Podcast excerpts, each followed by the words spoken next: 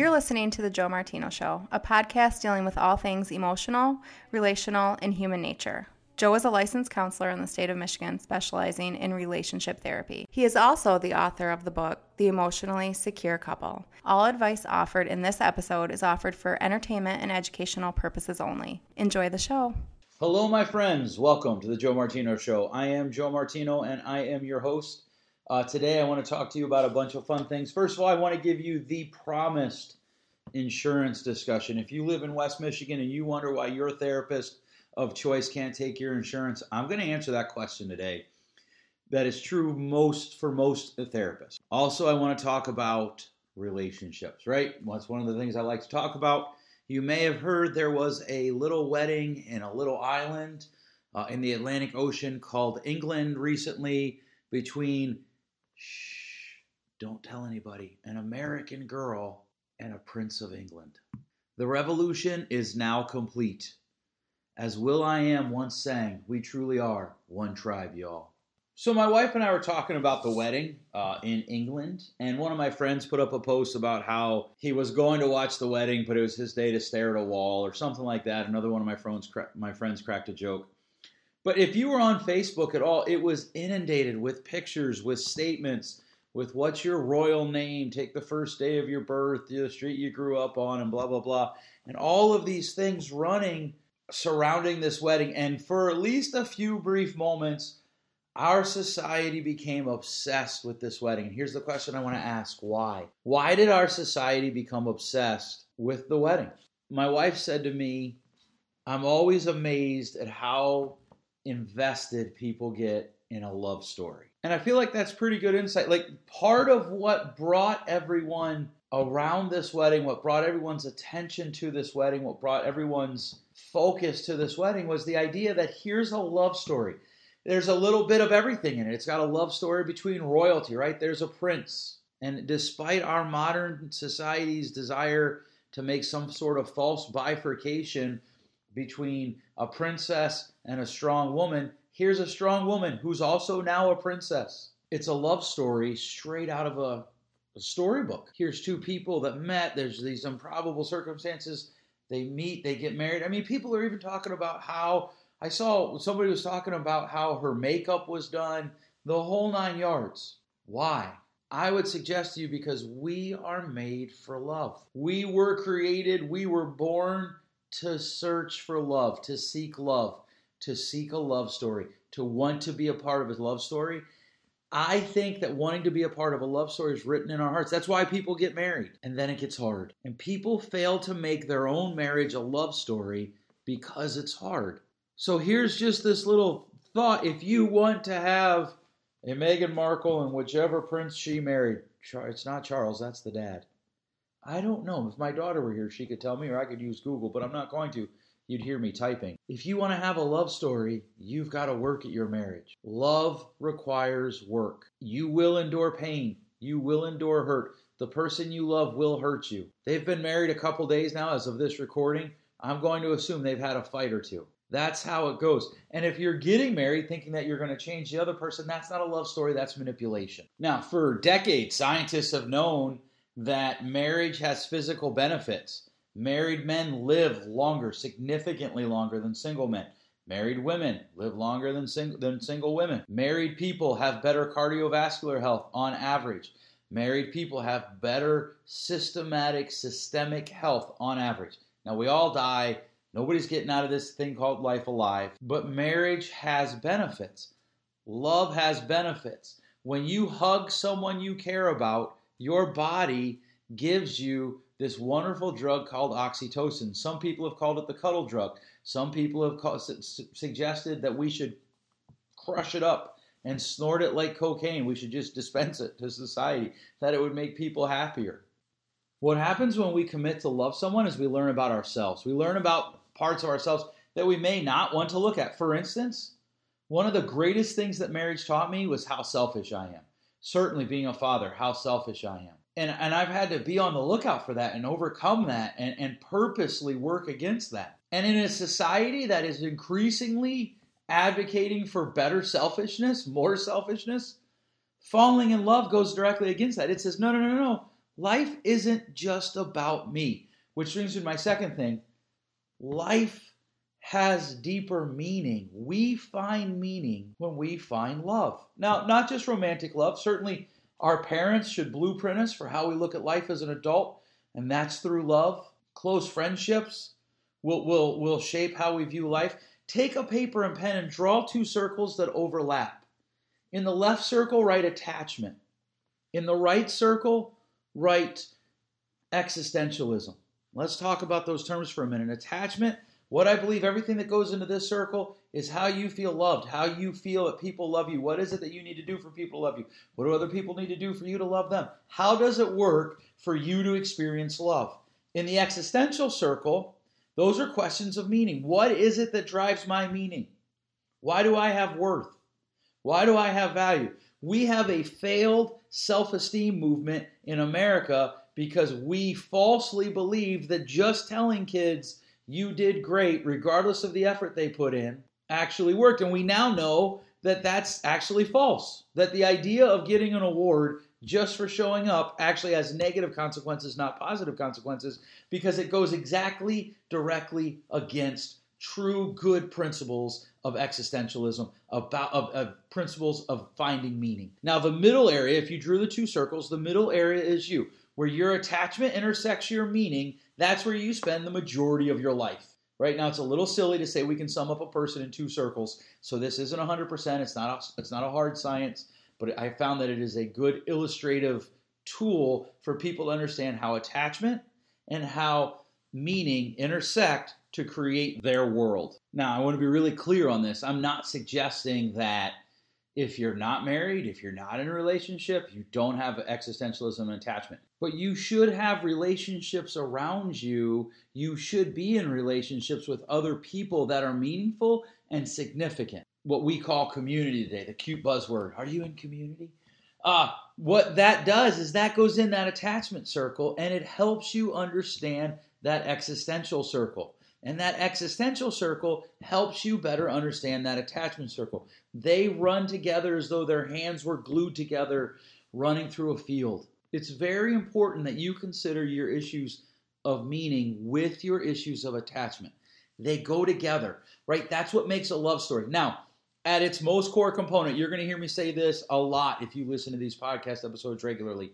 At its most basic component, a healthy couple is made up of two healthy people. So before you can take your two circles that are intersecting and move them into a relationship with someone else's two circles that are intersecting, you have to have two healthy circles of your own, especially where they intersect.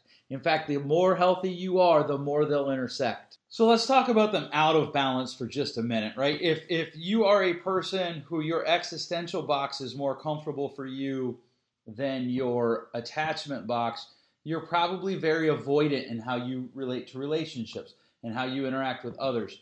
You'll tend to rely more on your ability to do things, more on your ability to be the smartest person in the room, the best organizer, the most good attractive, the best looking, the smartest, the best musician, whatever it is You'll rely on your physical skills. You'll tend to be good when doing's involved, but not so much when just being still is involved. Uh, I have a friend who's an excellent business person who's not very good on the attachment side. So she is great at the business side of doing, but tends to be much more uncomfortable when dealing with other people in a just friendly way and will often avoid those situations.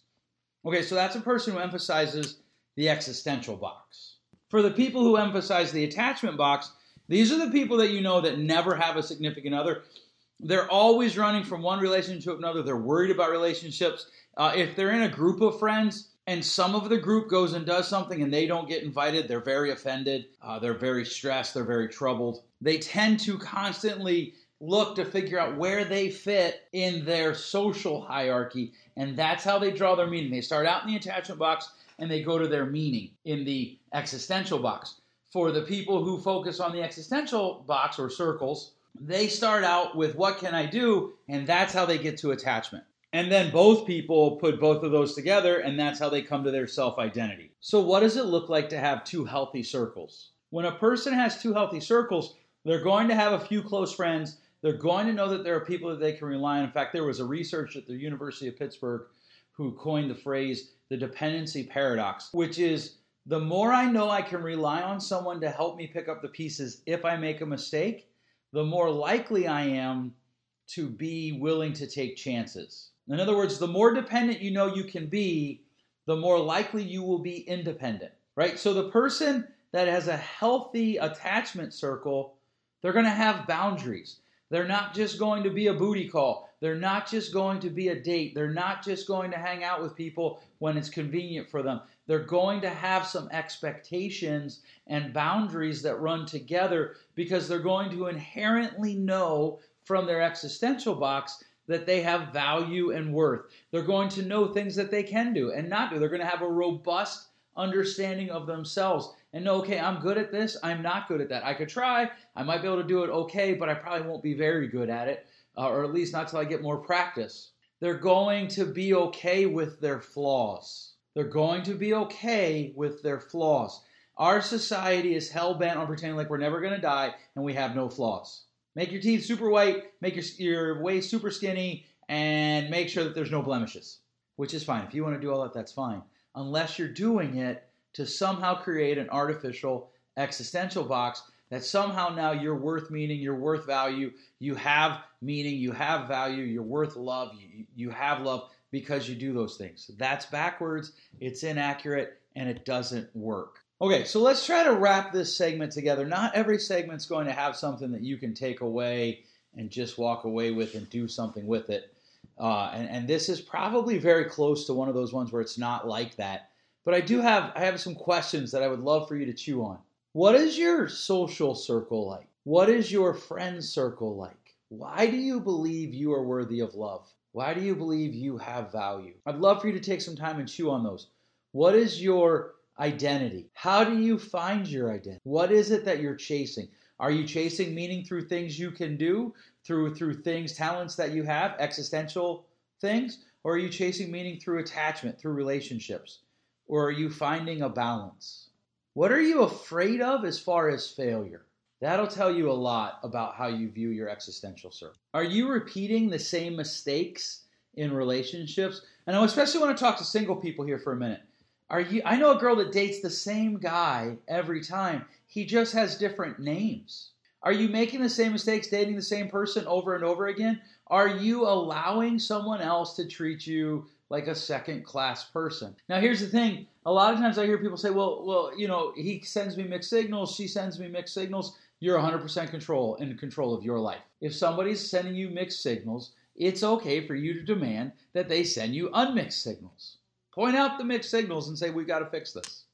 And if they don't fix it, move on. If you're married, I think there's a little bit more complication there. I personally think that we should always strive to make the marriage work. But what are you chasing? How are you chasing meaning? When you can answer those questions, you'll have a better understanding of how your meaning circle and how your attachment circle intersects to create your self view, your self identity. All right, let's make a switch here to a little West Michigan problem dealing with insurance.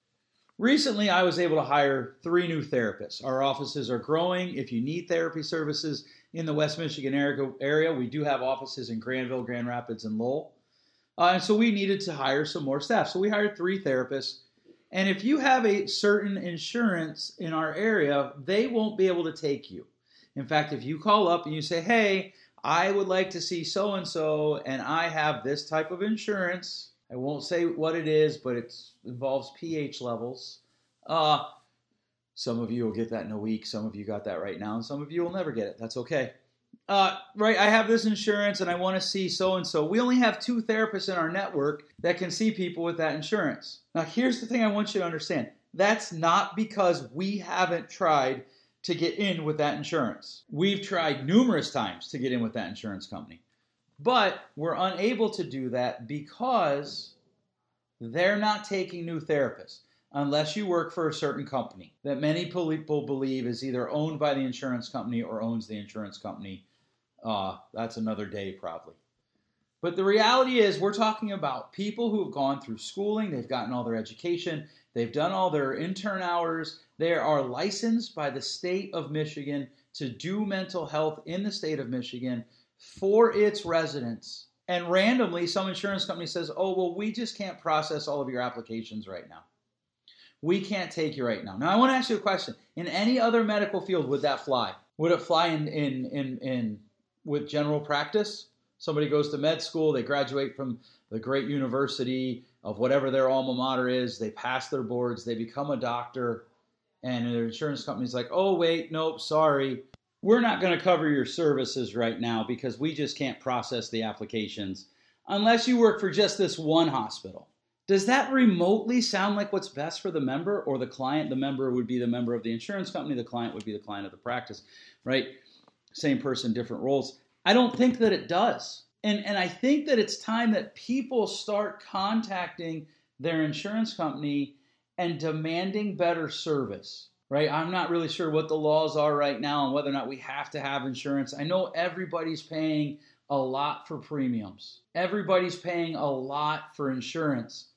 And at least in this state, you're not getting services because your insurance company has randomly decided, nope, that person doesn't work for this person, this company, so we're not going to give them service. It's not based on outcomes. It's not based on education. It's not based on uh, the the effectiveness of the therapy. It's simply based on where they work.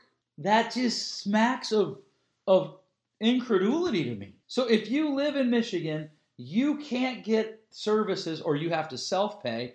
And by the way, at our offices, we do offer uh, a discounted service for people who have to self pay uh, if they pay the day of their services. Uh, we do offer uh, interns, which are fully educated. They're working on their clinical hours and supervised by fully licensed therapists uh, for a very reduced rate. We try to work with everyone however we can.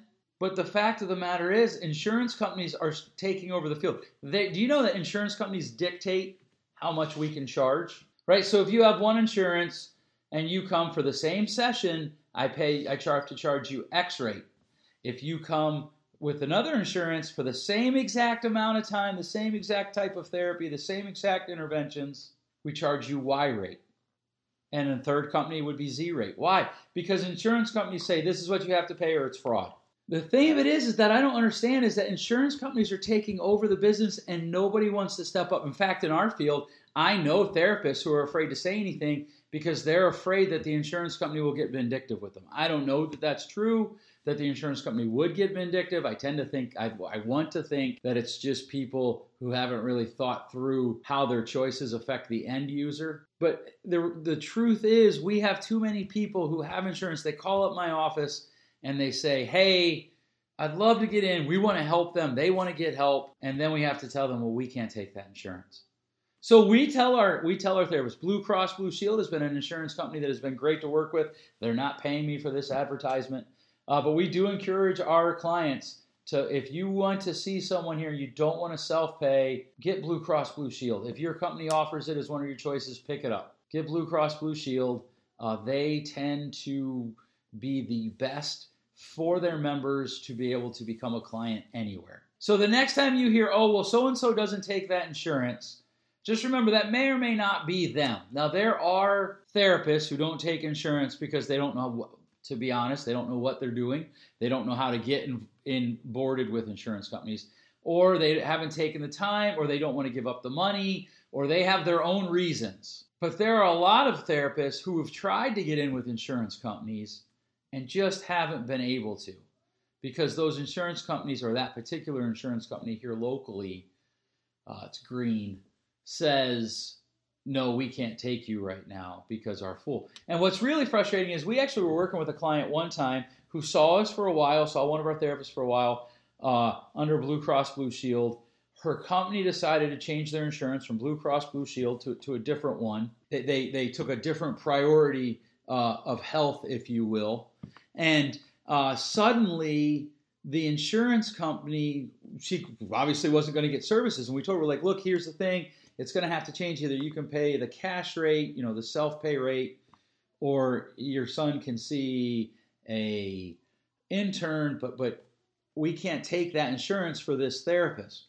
Uh, we'd encourage you to reach out to your insurance company. So she does. She calls them up, and, and the insurance company says to her, Well, all they have to do is fill out an application. The very clear and not so subtle implication there is that it is the counseling network's fault, the counseling agency's fault, that we can't insure your son through them, which is a blatant lie.